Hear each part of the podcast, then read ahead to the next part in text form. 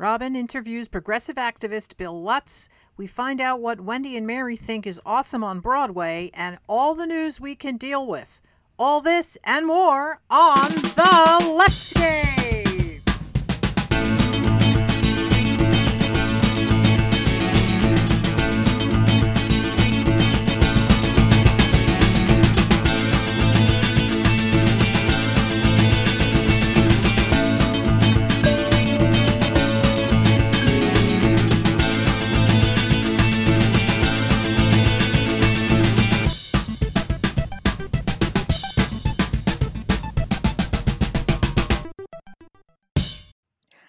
I'm Robin Renée, and you are listening to The Leftscape, the shape of progressive conversation. Hi, I'm Mary McGinley. And I'm Wendy Sheridan. And welcome to October. Um, it is a pretty busy month of monthly awarenesses and celebrations. Uh, it is Adopt a Shelter Dog Month. It's also I'm Just Me Because Month that appreciate okay. For a lot of ground. That's a whole month of that. Mm. uh it's bad appreciation month which i also I, I appreciate that it's bad appreciation month. Uh it's lgbt history month which you would think june would be lgbt history month. Well we have coming out day on october 11th oh okay. up, so i think it's coincides with that as well. Okay. Uh it's also domestic violence awareness month family sexuality education month Mm. Sarcastic mm. awareness, which mm. I also I and and the way to celebrate sarcastic awareness is just to be sarcastic. Well, that really needs a holiday. yeah. is there a way to teach people who don't get sarcasm like how it works or is it just a lost cause? I I don't know. um, also toilet tank repair month. I should think you'd repair your toilet tank when it needs repairing. I well, this is if you haven't done it yet, do it now. I guess. uh, positive attitude month, and oh. and uh, and this is this is especially for Robin. It is squirrel appreci- uh, squirrel awareness month, which is not the same as as Squirrel Appreciation Day, which is in January. You know, I did not know that, and I am going to have to uh, add to my squirrel hoarding collection on my online squirrel hoarding uh, page just to, for the occasion. Um, and uh, it is also World Menopause Month and mm. Self Promotion Month. Oh, that's a good idea. I that have an Etsy store. One. And we have an announcement for that too, don't we? Yes, I think we will. Mm-hmm. When will we announce we'll that? Horribly self self promoting ourselves. Yes, right now we're we, we will make some announcements, so we will be doing that. This absolutely. Um, and the weeks, um, it is Mental Illness Awareness Week, um, which is very important. You know, um, it's okay to ask for help and to help others get help, and there's no shame in that. There, it is Spinning and Weaving Week. And it is also World Space Week, which runs from October 4th to October 10th. Hmm. That's uh, cool. Yeah, that sounds awesome. Uh, October 2nd is Name Your Car Day, which I disagree with. I disagree vehemently with this. I named a, I have named a couple cars. One of them, I just I was so attached to her. Her name is Tracy. Oh. That I did mm-hmm. not let Tracy die when I should have let Tracy die, and I spent so much money. but uh, you you think it's dangerous to name your car? I think it is for me. I definitely uh, I definitely got too attached to that car. Mm. anyway, that's me. Uh, October 4th is Vodka Day and Body Language Day. Vodka Day. and that... especially if you've been drinking vodka, your body language is going to be different. No, I'm thinking about doing shots on somebody's bodies. Oh, there you go. that could work too. October 5th, Get Funky Day and All do right. something nice day. So do something nice and funky.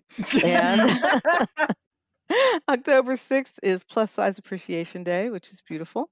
Mad Hatter Day and Noodle Day. Those mm. are interesting. I, things. I think every day should be Plus Size Appreciation Day. That's mm-hmm. right. mm-hmm. Yep. And we've got birthdays this month. We've got Um, today is the second, October second. It is Alan Semok's birthday, the dummy doctor. And you, if you don't know who that is, that's my husband. And happy he, birthday, Alan. Alan. Happy birthday, Alan. So if you have a dummy that needs doctoring, he just Google dummy doctor, you'll find him. And that's and, ventriloquist dummies, not not stupid, mannequins. Not, not people you're annoyed with and, and yeah. you decided they're stupid. yeah. Yeah, like it's it's a very narrow field. Not too many people have ventriloquist dummies, but the ones that do, sometimes they need to be fixed. And he does it. Let's see, there's also the birthday of Sting. Happy birthday, Sting. Wow, he and my husband have so much in common. Uh, Mahatma Gandhi's birthday was also today on the second. Then on the third, we wish happy birthday to Gwen Stefani, India Arie, ASAP Rocky. What's dollar sign in? The dollar sign. The dollar ASAP? Rocky, and and yeah. and he was recently famous because he was uh, he got into an altercation in Sweden, and um, Trump was advocating for his release based on you know information from uh, Kim. Did you? Oh, you didn't know about this? no. No. Wait. Oh. Based on what kind of information? Wait. Wait. Somebody got. So he was in jail in Sweden. Right. Right. Exactly. What and for? um. oh I think uh, Kanye and Kim Kardashian were advocating to like you know talking to Trump to try to get him released and Trump was oh. sending tweets in his on his behalf and stuff like that and so it kind of made him oh more goodness. famous than he already was. hmm. How do you pronounce the the acronym at the beginning ASAP? with the dollar? A- ASAP Rocky. ASAP. Okay, yeah. it's just okay. So a dollar sign is pronounced as an S. Yeah, I will remember that. Yeah.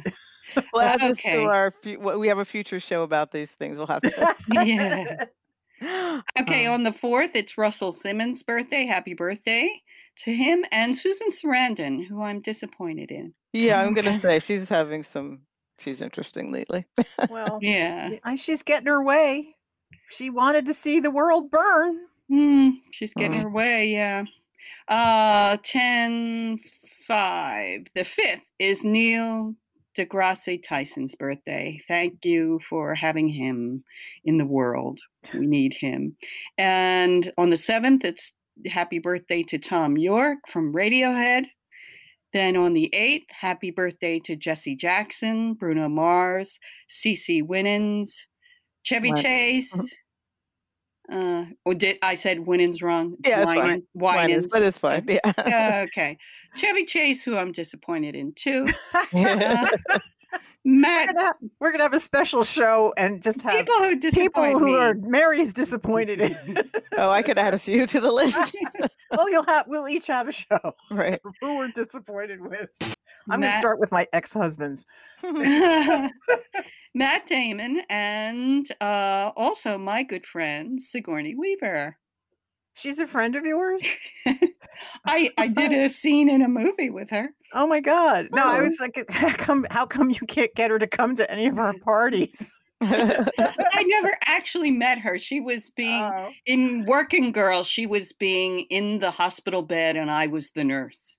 Really? Yeah. I'm going I uh, now I have to go watch this uh, you, you won't see me because they kind of cut around me. Really? Yeah. Oh, god damn it. Uh-huh. I hate I hate when I when my friends are are like extras in movies and then they cut their scenes. It's like so sad. Wow. Oh. Happy That's birthday everybody. Cool.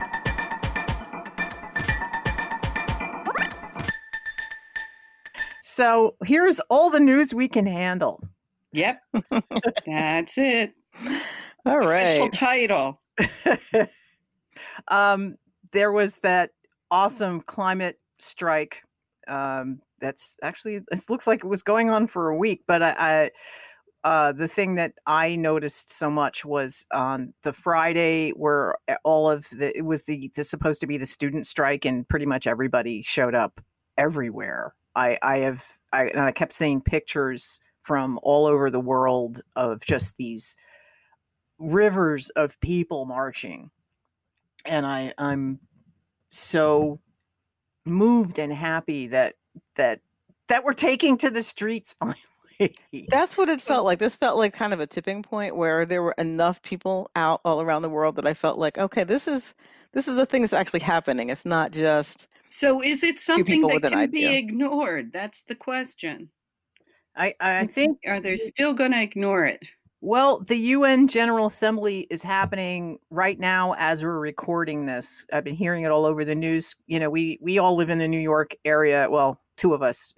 Robin lives in the Philly area, um, the the larger city-fied area, anyway. But um, eh, on the news this morning, everybody was, you know, it's all traffic, traffic, traffic because they've got ev- the, like the whole area around the UN blocked off for for all of the the diplomats and and world leaders coming in. Um, and I would hope that climate change is on the agenda because of I mean this was this these protests and these marches were everywhere like Mhm. all over the world and and I, I And I really like the fact that I don't know if you saw this, but in New York, um, students were permitted to skip class yes for it. They, you know, they had to get parental permission or whatever, but it was, you know, it They was a weren't sanctioned, penalized allowed to join this thing because it's that important. And I think Yeah. that's really, that's really cool. I just think though that that kind of uh negates it, doesn't it? If they have permission to skip class, then they're not actually on strike. It was supposed to be like a strike. Uh, Well, Mhm. I mean, I think it's diff- I think it's different for kids. I mean, I think adding to the numbers and having someone in authority say this is important enough that we understand why you're doing this and and and go do it. I mean, I understand like yeah, you want to be like working against the man if you're Yeah. right? Yeah. But I mean, think about the fact that th- there's a there's at least some people in power who said, "Yeah, you're right, and we need to we need to all join together and do this." Yeah. So I think that's I think that's progress. Yeah, Actually, and I also think I also think like if everybody went and cut class to penalize the entire school is kind of ridiculous. Mhm. You know, I mean, they're not I mean, the school system isn't GM and you know that canceled their health insurance within 10 minutes of everybody striking. Um which also confused me because that's not how I understand how health insurance works. But um you know, I I'm not going to disabuse that if that's what happened because I keep thinking, you know, when you like if you get laid off in the middle of the month or get fired in the middle of the month, they've already paid for the month for the health insurance. And the insurance company isn't going to give them the money back. And it usually just it goes you know like the, the first day of the next month you have no insurance. Well, so see, you're being logical. That's the problem. what they're trying to do is just penalize and hurt people. That's what they're trying to do. no, but I just don't know how it's technically possible for them. I mean, they can I say, "Yeah, we're just our health it. insurance," but yeah, I don't know. Um, so the other thing that's happened uh, the week that we record this, which is the week before you listen to it, um, the uh, the Trump call to the Ukraine is is getting people riled up, and I believe that is a proper response. Uh, I, I you know the this the news the little sound bites we hear it's like oh this is this is like the thing that he's doing that's actually going to get him impeached or whatever But every day he does something where we say that about him. And and Well- they, the Republicans just let him get away with it. well this this has there these there are there are laws now that are at that are being there um, have been laws. ignored no it well The emoluments it's a matter of degrees. I think I don't know, Yeah. but well I- this one this one's a big deal this Yeah. one was a big deal i mean a lot of them are big deals and well and honestly you know back in you know the early pleistocene when reagan was president i thought iran contra was the end of him so you never know Mm. but uh I one was of the things. I th- okay, I'm sorry, Mary. Oh, I was just watching uh, a senator uh, being interviewed, and he was saying t- saying about how what they have to do now because they, they can't do anything about this whistleblower report unless the whistleblower himself comes forward and testifies, which kind of defeats the whole idea of the whistleblower law. so he's got to come out and and and say it and, and identify himself. That's not good. Well, that's not what that's not the process, and that's not what's supposed to happen. Well, that's what the senator was trying to say. Will and have it's a Republican senator, right? I don't know. Oh, you don't remember who was saying that? No, no. I, Yeah, that doesn't sound thinking- accurate. I mean, it sounds like somebody. It's like somebody wants to know to who it is create so they can intimidate them. Yeah, You know. yeah. But the thing that I think that's happening with this is that um, it's. It, it, I think there is more pressure on the Democrats to actually act and not pretend that they're acting or have uh, Nancy Pelosi like dragging her feet on, um, uh, um, you know, on the Mhm. hearings that they're trying to do um, for impeachment. I I don't know. So because that's been like a back and forth sort of a very wishy washy process, and I- Yeah. I think more people are stepping up to say like at least look like we're taking this seriously and it may not be such a um uh what would you say it may not be such a, li- a political liability to keep moving and in fact even if it is it's what you're supposed to do when something Yeah. of, on Well, I this mean- level happens I know? mean, we're supposed to be a nation of laws, and the administration ha- is flouting the laws to a, a- greater degree every day. And it's like, how long are are they going to let this go on before they, you know, smack him down? Yeah. It's like he can't be doing this shit. So Mm. it will. We'll. I guess we'll figure. We'll find out. Mitch McDonald. I mean, no, Mitch M- O'Connell. Uh, McConnell. I'm forgetting. It's okay. McConnell. Just say Moscow Mitch. We know who you mean. Mitch. Um, there's one thing that I didn't put on our, our list that we're reading that I heard about on NPR today. Uh, the the guy was interviewing the Iranian delegate to the UN, um, and it sound it- who Iran is Iran is is uh, is denying whole cloth that that they did not send the drone to Saudi Arabia, and they think it's the Yemenis. And i'm really concerned that we're trying that that our president is trying to get us into some sort of military conflict with the wrong people again um, because it's coming into an election year and if there's a war going on that the incumbent gets reelected is the is the common uh, oh yeah, wisdom yeah. That's So- exactly it. yeah so that's happening um I like how all these stories end with, "Well, that's happening."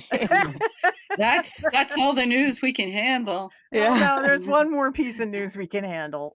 But, uh, um, because this is this it's it's vaguely well, it's it's legal. Um, Stairway to Heaven, the copyright challenge with uh the guy from the Spirit Band. Actually, he's it's his estate at this point.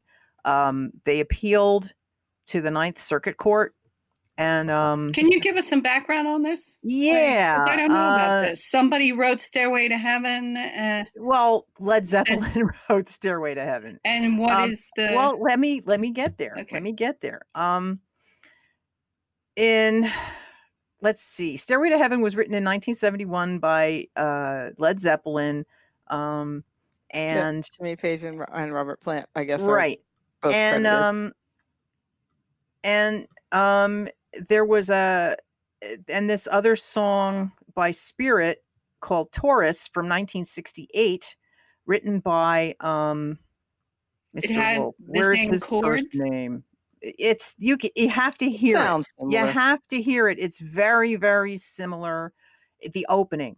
Um and the thing is the ninth circuit court of appeals is going to hear the case and they're hearing it en banc um where meaning a full panel which is a very unusual circumstance.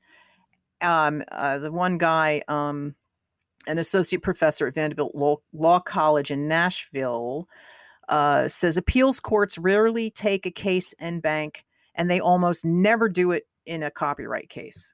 Mm. So this is kind of a big deal uh, for musicians in general um, because it's going to possibly uh, re- they they're going to define what is considered um, copywriting, you know, copyrightable, and how much you know, and how much of a similarity uh, that can happen without it becoming plagiarism.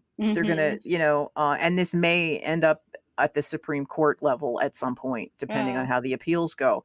Um, and I also want to say, just in, and I'm not necessarily defending Led Zeppelin. I mean, I, I, they have a link in the in the New York Times article to the Spirit uh, uh, on YouTube. This the song the the song Taurus by Spirit. Written by Randy California. Yeah, well, his real his real name was Wolfe, and and Jimi Hendrix n- named him Randy California. and okay, that's that fun. stuck. Okay. So, Cool. um, it's really it really sounds it's it's the you know the audio recording of it sounds so much like the opening to Stairway to Heaven, and then I keep thinking about um the song Hush by uh Deep Purple and um Day in the Life by the Beatles Mhm. have a, a note for note riff that's the same and nobody Mhm. said anything about it uh, i mean in hush it's faster than the beatles version um it's the na na na na na na na na na na Uh-huh. that is in Yeah. it's like it's in the day of life it's very slow but Yeah. it's in there um but and also i just want to say um that you can inadvertently copy somebody's song and not even realize it yeah when i i had uh inadvertently copied um two different songs um the first one never made it past the oh let me show you this this cool riff that i that i did. Um and my drummer said that's deep purple. And i go no it's not because i just came up with this. And it's because and then i because it's like you listen to something and then you don't listen to it for like years and years and then you're fooling around on the keyboards oh this sounds cool and then suddenly it's something else. And and um and i did with uh with the one of the songs one of the first songs i ever wrote because i you know i was teaching myself guitar so i only knew first position chords and there's only like four of them. So your chord your chord changes are going to be pretty much like a million other songs. So i had this one song and i wrote it and i had these lyrics and i did this whole thing and we recorded it and blah blah blah. And 30 years go by and I'm playing and my daughter gets a turntable and I say, "Here, I want to play you this this record." And it's like this old Pink Fairies for I I don't know if you've heard of the Pink Fairies. They were a vaguely obscure uh Your your daughter had the record, or you? no, I the- had it. She had a turntable. I hadn't had a turntable Oh. in like forever. Um, so she bought a USB turntable, and I and I was like, "Oh, here, let's listen to this record I had from like my childhood from high school." So this is what I used to listen to in high school. I put this song on. It's the Pink Fairies, "City Kids," which I played to death when I was in high school. Um, and they're kind of not quite like proto punk Mhm. you know uh, they more they more had a punk look than a punk sound they were Mhm. more of a rocker kind of sound but i got the album when i was in england and um and i loved this song and i'm listening to it and i'm going holy fucking shit that's the song i just that's the song i had written it was like oh, I, and that's strange that you didn't recognize it since it was one of your favorite songs. well i hadn't listened to the pink fairies for for at least a decade before i wrote the song and it, it's based on the, the chords the three chords that i knew Yeah. I think that's how a lot of like inadvertent plagiarism happens just because it's something that's so part of your fabric of yeah what you've listened to that it's easy Yeah. to miss. yeah, Yeah. and and I, and I if i ever get that song off of uh, cassette and onto and digitize it i i wanted to do a side by side um somehow comparison. no it's just like this is what happens and i'm sorry but i never made any money for on this song we never copyrighted it or anything it was you know like my first band and and uh yeah i'm one of these people who had their first band when they were 30 and not like a teenager. So, I'm surprised about that. well, hey, that's the way it was. So, Mhm. um, so that's uh, I think that's all the news we can handle That's it. for this week.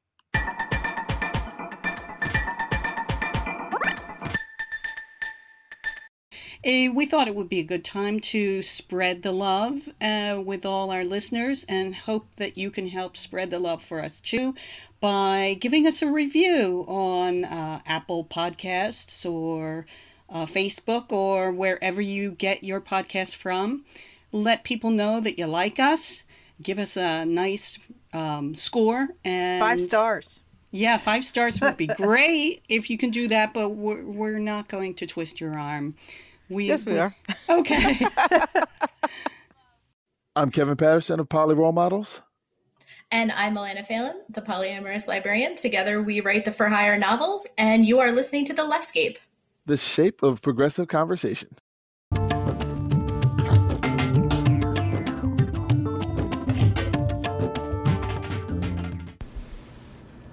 Well, I'm here with Bill Lutz for the Leftscape, and I am very, very happy to be talking to Bill. He is an old college friend. Um, I know that you've done many jobs and things over time, so I'm going to let you introduce yourself.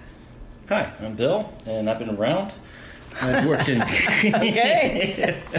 uh, I mainly worked in government for nearly 25 years, working at state, local, and uh, county level government as well. I've served on the Gilmore Commission for the United States in the aftermath of 911, where I and a group of other people developed countermeasures to stop uh, future attacks, and some of which have been implemented now over the years.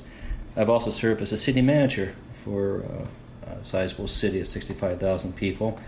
In addition to, I've worked in various other segments of government, working on uh, governmental grants, administration, finance, and in addition to that, I also taught part time. I still do as an adjunct professor at a county college, where my area specialty is uh, is what's called rhetoric, argument, and writing.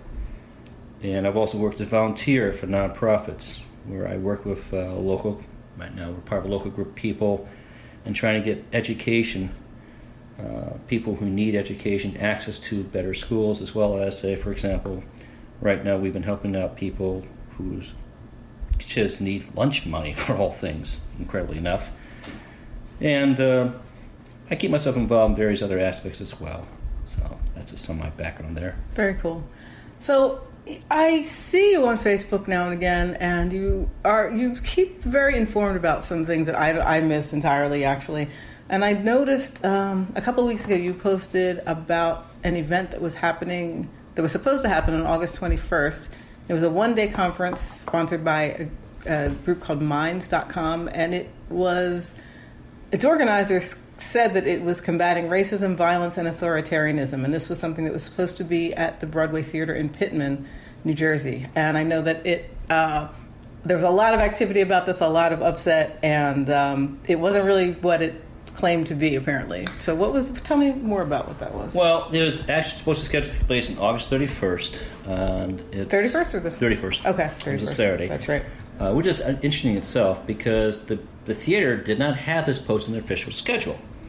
Yet Eventbrite had this uh, as event actually taking place. Uh, I'm somewhat familiar with Minds over the years because they've been around for a couple years and they are set up as an alternative network to Facebook and other networks, other sites, social media sites. The problem is, Minds is involved with people that are considered far right wing fascism. Uh, you may have heard of Feuerkrieg, which is a group that had about 20,000 members in which they openly expressed desire to kill people, massacre Jews, things of that nature. Um, they recently have been shut down. But the the thing that got my attention about this event was some, some of the keynote speakers, and I'll share some names on them. For example, um, you have a gentleman gentleman named Carl Benjamin, who's known as Sargon of Akkad, an anti-feminist uh, member who was very misogynist in his viewpoints, and a former UKIP, Uni- uh, United Kingdom Independent uh, Party, people who were proposing Brexit, and among other things, attacking people of Muslim faith. Uh, he had on there Lauren Chen, a right wing TV host of Blaze TV. She was quoted on Twitter some time ago denying that Holocaust took place. You had another guy named Mark Meechan, also known as Count Dankula. Oh, he was the guy who made the dog salute, do Yeah. the Nazi salute. Yeah, but he had a dog that trained to salute whenever he'd tell the dog, "Do you want to gas the Jews?" Oh, God. We also have Andy Ngo. Now, this is a guy who recently got removed uh, from his posting from an alternative network.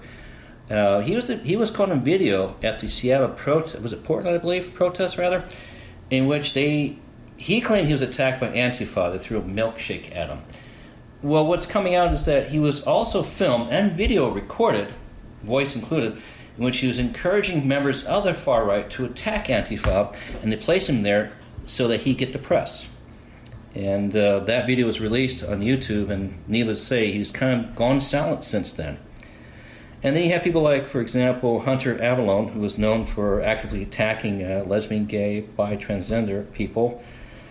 And um, the other person you have is Aiden Paladin, who's another speaker there, uh, in which she was complained. She was known for voicing a number of things. For example, how the left manipulates children, how the left actually created Adolf Hitler, and um, among other things about the idea that affirmative action is simply a form of self-loathing and cultural Marxist bullshit. I'm taking direct quotes from her. Right. The thing disturbing about her is that she has over 43,000 subscribers and has 2.4 million views. On, on YouTube? She has a YouTube channel? Is Yeah. Okay. as well as 5,700 Twitter followers. Okay. So, this is a group that's supposed to come together and talk about fighting totalitarianism and fighting racism. When, when you look at this, you say to yourself, you're really serious about fighting racism. This is what got some some of these people who attacked me recently. Was that if you're really serious about this, why don't you have this conference take place someplace like, for example, Camden, Newark, or even Philadelphia? Rather, they took place, they moved it to Parx Casino in the conference in Philadelphia, and needless to say, the turnout was abysmally low. Okay, so so let's go back a little bit. I want to get an idea of how people that people just saw the the uh, list of people who I were did. slated to speak. And I did. I saw this, and I heard about mine, so I was somewhat familiar with them, and I basically let other people know this is who you got coming to Pitman. Okay. This is what's going on. And some people I talked to saying, well, this really just a group of people talking about this. And I said, wait a minute, you're talking about people who are basically, I have to say, neo fascist, talking in a public setting, and then claiming that they want to espouse views that talk, talk about racism. Which, how can you talk about that if you're the ones espousing it? Right. So, were you one of the people that organized the, the protests? I know that there was a lot of outcry about this I- coming forward, and, and I know there were some anti-fascist groups, and there was things. There was um, Cooper River Indivisible. I contacted people I know in these groups and said, "Be advised this is taking place, and here's the background of these people. Look it up for yourself and decide if you want to do this." But frankly, I advise them to do so because the thing about this, I'm a, my my background is history. I also serve as a uh, I used to serve as a uh, writer and editor and pre- not presenter rather that's indie for a group called the, the Great War, which is on YouTube. It talks about World War One. Mm-hmm. And I've been since working these group people doing a thing called Between the World Wars, World War One, World War Two, and now being involved in what's called World War One, or World War Two rather. Mm-hmm.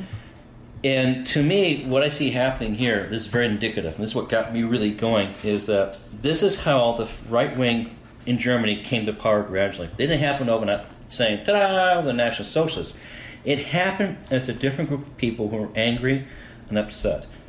Part of it was because of social dislocation, economic uh, deprivation, and Germany lost the war and they're very upset. Well, there's some similarities taking place here as well.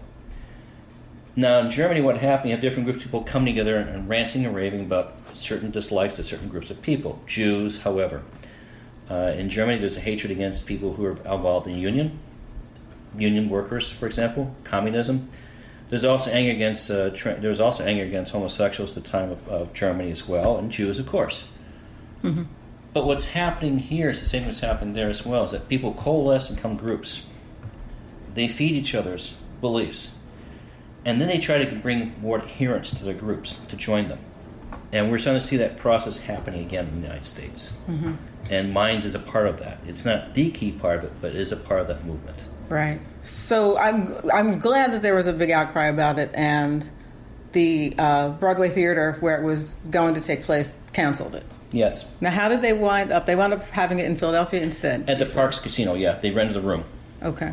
So they just kind of had no questions asked. We're just renting space. And, Right. I see. So I just sort of picked up on another part of the story. Now I understand that the um, conference did not happen at the Broadway Theater, but there was a bar also in Pitman where there some of these folks did show up. Yeah, it was called the Human Village Brewing Company. Human Village. Okay, Human that's Village. cute. yeah, that's, that's an interesting name. They have their own brand of brew there, and they gathered there. So, in light of the Pitman Theater or Broadway Theater being denied, they still gathered the Human Village, and the group of counter protesters, uh, Cooper River, Indivisible, etc., and others came out and protested outside the bar. Now, I wasn't not present, understand this, but what I heard happen was there was no riot. Fortunately, the Pitman police were very good, making sure people were cool about this. But when people were protesting, the Minds group came out of the bar en masse, lined up, and gave everybody a Sieg Heil salute Oh my God, and walked back in the bar. that's fucked up. This is the kind of people you got running there, working there, this group. So, oh, oh, do you know if the place caters to that, or they're just neutral, or they're like they, kind of have to not? Something's not right if they're allowing people to do that. I don't know. It's weird. Well, Pitman has a history of uh, this kind of tendency toward these things. It's been said that members, of, key members of the Klan lived there in Pitman over the years. Um, and so there may be some reason to that. That could be part of what's going on. But to me, it seems like when you have a bunch of your, your clientele line up outside doing a Sieg Heil salute to uh, protesters, you got to ask yourself the question uh, what kind of clientele are you, are you serving? and Yeah. do you encourage this? Yeah, yeah, that's really freaky. Um, so then the conference was like the next day. Is that right? Is that It, no, it, tw- it happened the next weekend. Oh, It happened okay. later on. They had to move over someplace later on, and they had to do some shifting around to get that. Uh, and it's interesting. It's a casino in a conference room. That's the best they can come up with. Yeah, weird. and what's interesting is that uh, there are a number of people I talk to. I know of some. I know of folks who work at the Martin Luther King Jr. Center in Philadelphia, and they weren't even aware of this taking place. Which kind of begs the question: If it's really about fighting racism, why won't you reach out to a really prominent civil rights group in Philadelphia? Probably one of the biggest. Yeah, Now even bother with doing that. yeah. No, that's not. That's not what was happening. Clearly, Mm-hmm. Right. were there protests in Philadelphia? Uh, no, they did. It, it was done very quietly. And what is interesting to me, what came out of it, from what I heard, was that it was a group of like-minded people coming together. That's it. There was no discussion, discord. It's simply a gathering of people who rant and rave to each other. That's all. Which is far cry from what they're trying to do here. And the thing about Minds has been arguing is the idea that they have a, they want to have a right to publicly speak what they want to say about hatred and how they hate people, and it's their choice to hate people. And when you talk to these people, people of this like mind, I didn't talk people of minds directly, but I know some people who are involved in these kind of, shall we say, organized groups. They have a similar argument, and what it is, they have what's called a false equivalency notion. The idea that they have a right to choose to hate somebody and do so publicly. Now, the problem with that is that creates social distress and discord. Because you go to someone and tell you hate them for who they are by the color or their gender, you can't expect to have anything done constructively. It's not possible. That doesn't help the social good. And to argue that it's their right to do that is really pathetic because it is not your right to hate somebody publicly and threaten violence upon them. The society is not geared for that kind of notion, that kind of belief. It doesn't work. The only way that works is you have other people who think the same way and feel the same way, or you cow people to believing that. And in this case, when you talk to these people, they have this false notion that I have a right to dislike ice cream. I don't like chocolate ice cream. Therefore, I have a right to say I don't like black people. Well, it's a false equivalency because ice cream and people are not the same thing. That doesn't work. Right. And that's what their arguments all come down to. And this is something that really find to me irritating, to say the least, mm-hmm. because how can you talk to somebody who's irrational? You cannot. Right.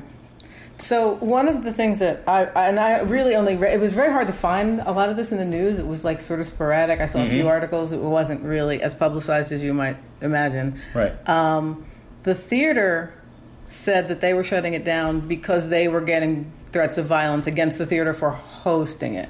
Unconfirmed threats of violence. Okay, that, and that was my question. I know, I, I, I, you know, I don't know everybody involved in the in the counter in the protest against it. But how do you? What do you think is the most constructive kind of political action against this kind of stuff? Because I'm Exactly what we did. Exactly what we did. Where I don't advocate threatening a theater with firebombing or harming anybody else. It doesn't work that way. okay. But I think you have to have people come together and fight back. In Germany, there's some really stronger right wing activists it's getting very disturbing. You may have heard that in Brandenburg, the Alternative Right Party has gained 18% of the vote, and they're growing in strength now. So much so that Social Democrats, led by Angela Merkel, the current pri- uh, president of Germany, chancellor in this case, has now considered teaming up with them, which is a very scary thought. This is exactly the same path that happened before 1930. Now, what's happened in Germany is that people have been fighting different ways, where they raise money to fight the protests and they put signs up denouncing them or making fun of them. That's one thing I found interesting is fighting back people with a sense of humor.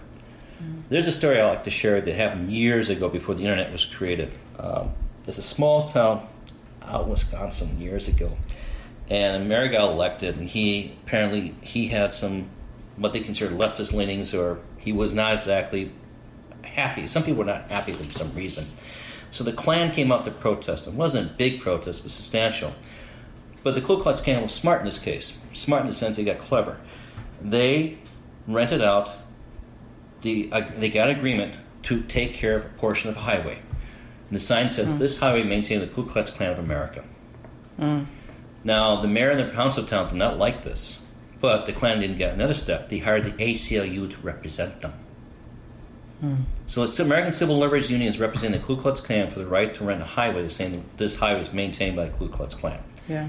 So the maritime said, let them do this. I'm not going to argue at this point, but I have my own response. And nobody knew what he did until the day of the event. When people gathered, including the Klan, they had two signs covered in cloth. They had the Klan, they had the sign they uncovered said, This high meant to the Ku Klux Klan America, and people booed and didn't like this, and the Klan cheered and happy. But then he uncovered the other sign.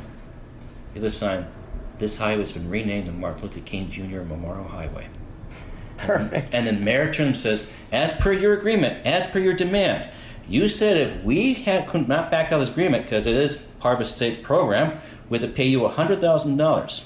So we're finding, we're going to place upon you a fine of $10,000 a week if you fail to keep this highway clean. And the agreement's for one year. Pending you clean this highway, you have to pay us $100,000 to get out of the contract. Gentlemen, I look forward to keeping the road clean. I will check it every day. Within three weeks, the clan paid $100,000, to get out. and that branch went bankrupt. Wow. So there are ways of fighting back without having to throw a stick or a rock or anything like that. Mm-hmm. And this is what we have to be willing to do.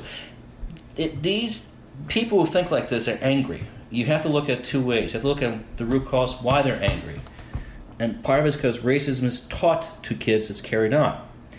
The other part, too, is that there is a growing sense of people who feel, in a way, they feel disconnected. They don't feel that economic rights are taken away, things of that nature. I mean, consider what's been going on for the past 20 years factories shutting down, jobs being fewer and fewer, a meaningful middle class that's appearing. This is the root cause of this kind of rise of activities. So, if we really want to fight this, So like discontent. yeah, In general. serious discontent. Yeah. And so they're looking to blame somebody, blame things, and so looking for begging for answers from a savior. Sound familiar? Hmm. So if people really want to make a difference, we have to consider what uh, people like Franklin Delano Roosevelt did: create jobs, get people working, self-respect, have real money in their pockets, Make making be part of a greater community once again. and eh, you know that's it. I, I I think that's um, those are ideas that feel intuitive to me.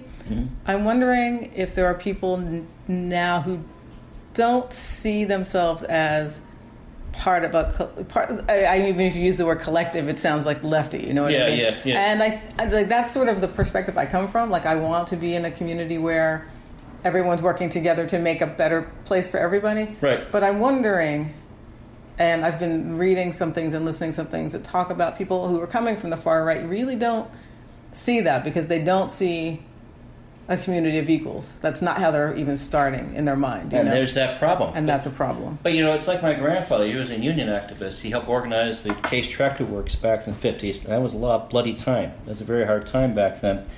And the stories he told me were very.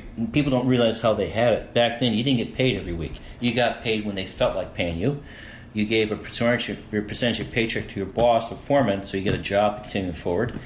And during his negotiations with the company, he would always start his his discussions with pensions and health care are a given. That's it. It's not something just optional. How much you want to talk about is a different story. But the key thing that my grandfather did, which is really remarkable at the time, was that at one point there are some workers say we should not include blacks or other people in our units, only white people. And my grandfather said that'd be a big mistake because once you start doing that, divide each other's up. We're in together for one color, green. Hmm. Do you hear me? He said, We're in for one color, green. Not black, not white, not yellow, nothing. Green. Hmm. And that's a lesson that stuck with me all these years later on. When he said that, he made that point very strong. And I think people fail to realize that something that my grandfather's generation knew instinctively. They thought by class. They thought that, well, I'm I'm working like anybody else is. And that's something we're we've forgotten, we've lost. I'm not being a communist or a socialist or anything, but we forgot that we have to think in terms of who we are in class, in terms of our ability to bring food to the table, to get our kids good education, make sure our houses are good. It's about class. It's about money. I think this whole thing about color more often than not is brought up with meaning to artificially divide people up. And it's a lesson I learned from my uh, great, my actually my great great aunt, aunt Madeline. She was from, she was an Irish woman, and she often told me, says, you have to take people like you take your drinks, one at a time. okay. Well, she had a point. That's funny. Uh, So, I, you know, you talk a lot about your family, and I'm curious about how you came to be so um, clued into politics and history in particular. And I, you know, I would be remiss to not mention that your dad is a best-selling author of um, the uh, Double speak. Doublespeak. Yeah. So there's two. Are there two books now? Yeah, several books out. Okay, yeah. there's a few, right? Yeah. So, did you learn how to read between the lines because of his, you Well, know, his, I- I t- grew- the things you learned from him? Or When I was a little kid, my father was with the SDS, Students of Democrat Society, and he was a spokesperson for them. He appeared on national TV because he was clean cut, very rational and ability to talk, and he looked like somebody you didn't think would be part of that. I remember a story I often tell people about because I remember this. My father, at the 1968 Democratic Convention in Chicago, was turned to a full scale riot, was never harmed while he was there because he had a Black Panther bodyguard, which is pretty impressive. that I did not know. See, I Yeah. keep learning more things about you. And so my dad, and I remember growing up as a kid, my dad, my mother would often host parties, and you have Hell's Angels there with Black Panthers playing football, tag football. I remember my mother selling pants, and one guy's Hell's Angels pants split, and she said, sold him up for him, he was very, thank you, ma'am, very polite. I remember seeing people like Bobby Seale, Uncle Bobby, people like that. I was a little kid. Because you look at whether a motorcycle gang member or somebody's a black activist, they're a person. And growing up, I learned that from my grandparents too, because even though there is a definite issue of race, don't get me wrong, it was always there, but there's also an issue of class. My mother's father was a Marine in World War II, and for punishment, they gave him a troop of black soldiers to command. And it was the idea of punishment. And he was responsible for building Camp Miramar with his troops, as they were. And they didn't think it was possible. He did it in record time and did a very good job building it up. Funny thing is, his commanding officer was a colonel, was a Texan, was a racist. And what year is this? I'm this is 1941, okay. 41, 42. Mm-hmm. And during parade review, the colonel turned to my grandfather and said, Your boys did a good job. My grandfather said to him, Sir, you mean men, sir. Oops, he got transferred to the South Pacific. Why is this awesome? But that was a lesson he said. That he, when I used to hang with him many years afterwards, he had he knew a lot of people. He was very quiet, but knew all kinds of people. But it was all about people you associate with. It wasn't necessarily about race. It was about people who were like you. Mm-hmm. And I think that's a lesson that a lot of people never learned, experienced, or forgot. So, um, what do you think is the best way forward for us right now? Like, sort of average people who don't have a background in knowing what to look for, these kinds of signs or that sort of thing. Just sort of, you know, just stay aware. And when there's a protest or be aware when it's a protest, be ready to act upon it. Yeah. yeah. I mean, here in Collins, we had a very scary incident the day of the election. Somebody ran around putting Pepe the Frog signs saying it's okay to be white. This is in Collingswood, New Jersey Yes. uh, in 2016? Yeah. Okay. And that really freaked a lot of people out because Collins is supposed to be inclusive. We don't think like this. Well, somebody obviously does. And the sad thing is that close to about 25% of voters in Collingswood voted for Trump. And that really freaked a lot of people out. And they didn't think it could happen anywhere. And this is why I've always been sensitive because when you don't think it can happen anywhere, it will. Yeah. Thank you. We will keep it all in mind, and uh, I appreciate talking to you. Cool. Likewise, problem. Thanks for the interview. Anytime I can serve a background, let me know. Thanks. Okay.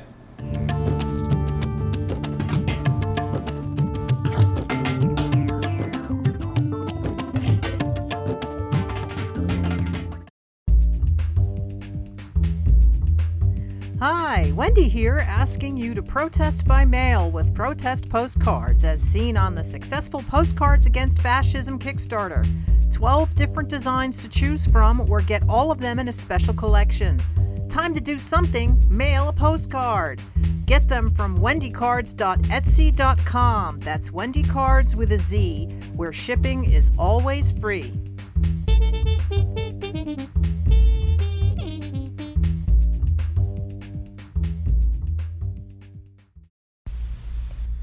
Hello, this is Robin Renée. You can find me online at robinrenee.com. And my music is on iTunes, CD Baby, Pandora, Spotify, and elsewhere around the web. So check it out. And you can like me at facebook.com slash Robin Renée fan. Tweet at me at Spirit Rock Sexy and follow me on Instagram at Robin Renée Music. I would love to hear from you.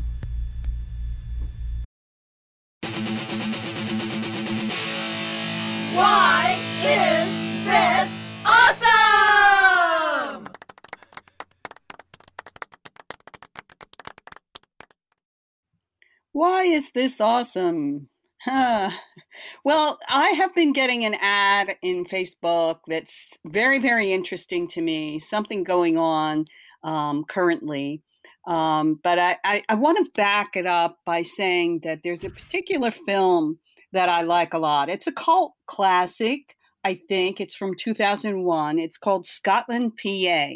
And if you're into Shakespeare, then you will know that Scotland, PA is this um, modern day. I think the in the movie it takes place in the 50s in Pennsylvania in a little town with a fast food uh, um, hamburger joint. And the guy who owns the hamburger joint is named Duncan. He was going to make it a donut thing, but then he found out that there was already Duncan's Donuts. So he uh, changed to hamburgers and got a fry cook named Macbeth. And the fry cook wants to take over the restaurant eventually. He wants to become partners, and the uh, the uh, um, Duncan won't let him, so he kills Duncan in the in the deep fryer. and it's just this wacky movie, and it, the waitress is Patsy Macbeth. That's uh, who, ne- we never know who Lady Macbeth or Lady Macbeth what her first name is, but Patsy sounds really good. And uh, and that's Maura Tierney plays that part, and James LeGros plays the part of Macbeth, and a um, uh, um, Macduff, who is the uh, the cop, the detective, comes trying to figure out who murdered Duncan, and that is played by Christopher Walken. And also, they have witches that announce the things, and one of the witches is Andy Dick. So this is a, a, a really interesting movie and lots of fun. Um, when I was uh, presenting Macbeth at my Shakespeare festival, uh, I, on the night off that we had off, we all watched Scotland, PA, and it was a lot of fun. But now I am getting ads that they are making it into a musical in New York, a roundabout theater. And I think it has opened September 15th. It's already open and it plays through um, December 8th. And I want to go see it. And, uh, who can buy me a ticket? So I'm looking at their at the uh, roundabout page for it, and, Yeah. and I love the graphic. It's it's a it's a little the graphic the the art for Scotland, PA, the musical is a ketchup a little ketchup packet being stabbed with a knife. yeah, yeah.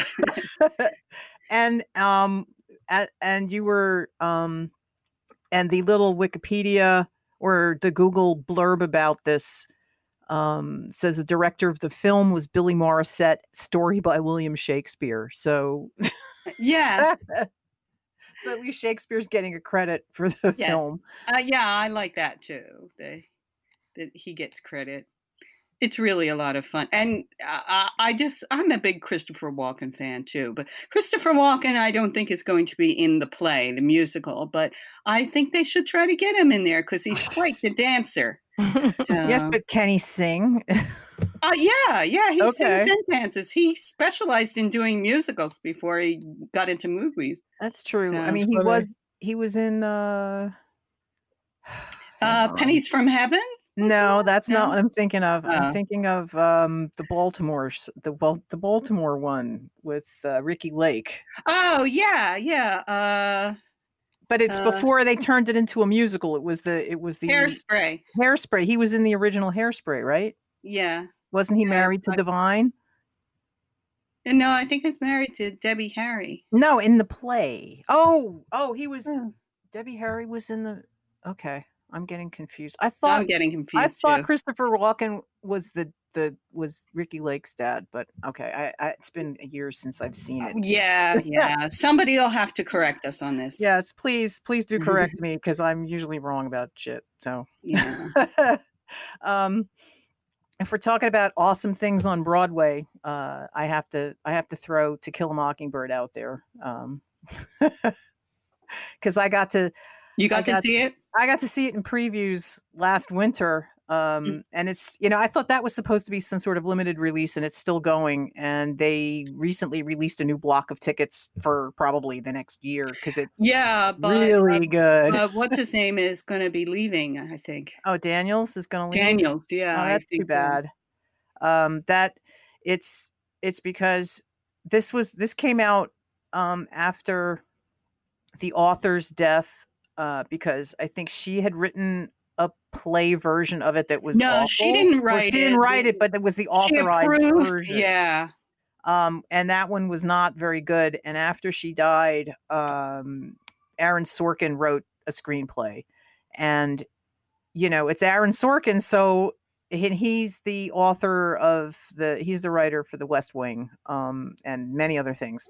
But uh, he brings he brings um, a modern sensibility to the story there's eh, you know i mean the story is is is applicable to now but i mean he really brings it home and and jeffrey daniels was phenomenal.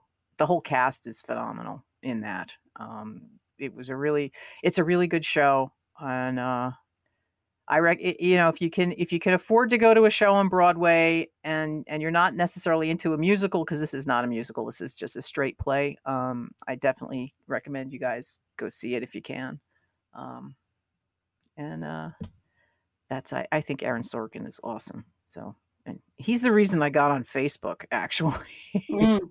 because he was doing research for the film The Social Network hmm and he signed up for Facebook and then I signed up for Facebook and I think he was my first friend request. Yeah, wait, you found out that he signed up for Facebook and so you did it because he did it. Yes. Wow. I didn't realize he had written uh social network. Yeah. Yeah, to dig that out. Yeah, Mm. which is which is kind of sad because I think that got I mean because prior to the social network he wrote a script called The Farnsworth Invention, which I also saw on Broadway. That was a limited run. That was only uh, um maybe 6 weeks, 12 weeks, something like that. Mhm. um, and that was about uh, you know Philo Farnsworth and the lawsuit between him and um, uh, crap, the guy who like was in charge of RCA for years. I can't remember his name now. He was played by Hank Azaria on stage, and that was really good. Mm, Um, I'll have to look that up. That sounds interesting. I have the script. I can loan it to you. I bought it Ah, recently. Um, Okay. it's it, it would it was it was very special for me because my first job was at RCA. So Mhm. um Sarnoff, David Sarnoff. It's because Uh-huh. it sounds it's close to Aaron Sorkin's. Yeah. it was about you know the the the the the issues between David Sarnoff and Philo Farnsworth and the invention of television, and um and the thing is that all of the the names for the RCA part of it I had known for years because they were pretty much uh, elevated to almost godhood within the company. You know, there were buildings named after these guys, and and we all knew who they were, and and then here, you know, this kind of backstory behind all of it was really really interesting to me. Um, and it's a it's a very good it's a very good story, and it's it's also kind of it shows you how um Sarnoff was trying to I think you know like there was a there was some scenes at the beginning where he's um where he's like they're starting with radio and and putting ads on the news where he was against that and and um and and also he was against radio. he, was against having advertising during the news Oh, oh, because it commercializes it. Yeah, and it and Yeah. it, it also he also seemed to have an awareness of what a mass media could possibly do for influencing the country as a Yeah. whole, you know. And the social network addressed a lot of these issues. But So what that- you were just talking about was the play. Right. You have a copy Yeah. of the script. I have a copy of the script and Okay. and uh and yeah, and that's what I'm saying. That's But because it- I would have loved to have seen the Farnsworth invention like get turned into a movie for a wider audience, but I, that's why I think he did the social network instead Yeah. because that was more relevant to today. Yeah, yeah. I get it. But it's the same themes. It's just taking place, you know, hundred years earlier. Mm. and I also like the, the newsroom. yes, he did that too. That was his more Mm. Yeah. recent. Yeah. Yeah, you know what? When we get done recording today, I think I'm going to dig out uh, West Wing. Yeah, I can't watch that now. It makes me Yeah. too sad. Yeah, it does make me sad. because you know we've never really had a president Bartlet. I mean, Obama came close, but not quite. That's because I, I think that, uh, president is, is easier to to deal with, like the the, the issues that happen on television. I Because think it's that scripted. Elizabeth Warren is as close as we can get to Bartlet. I think so too. Yeah. Actually.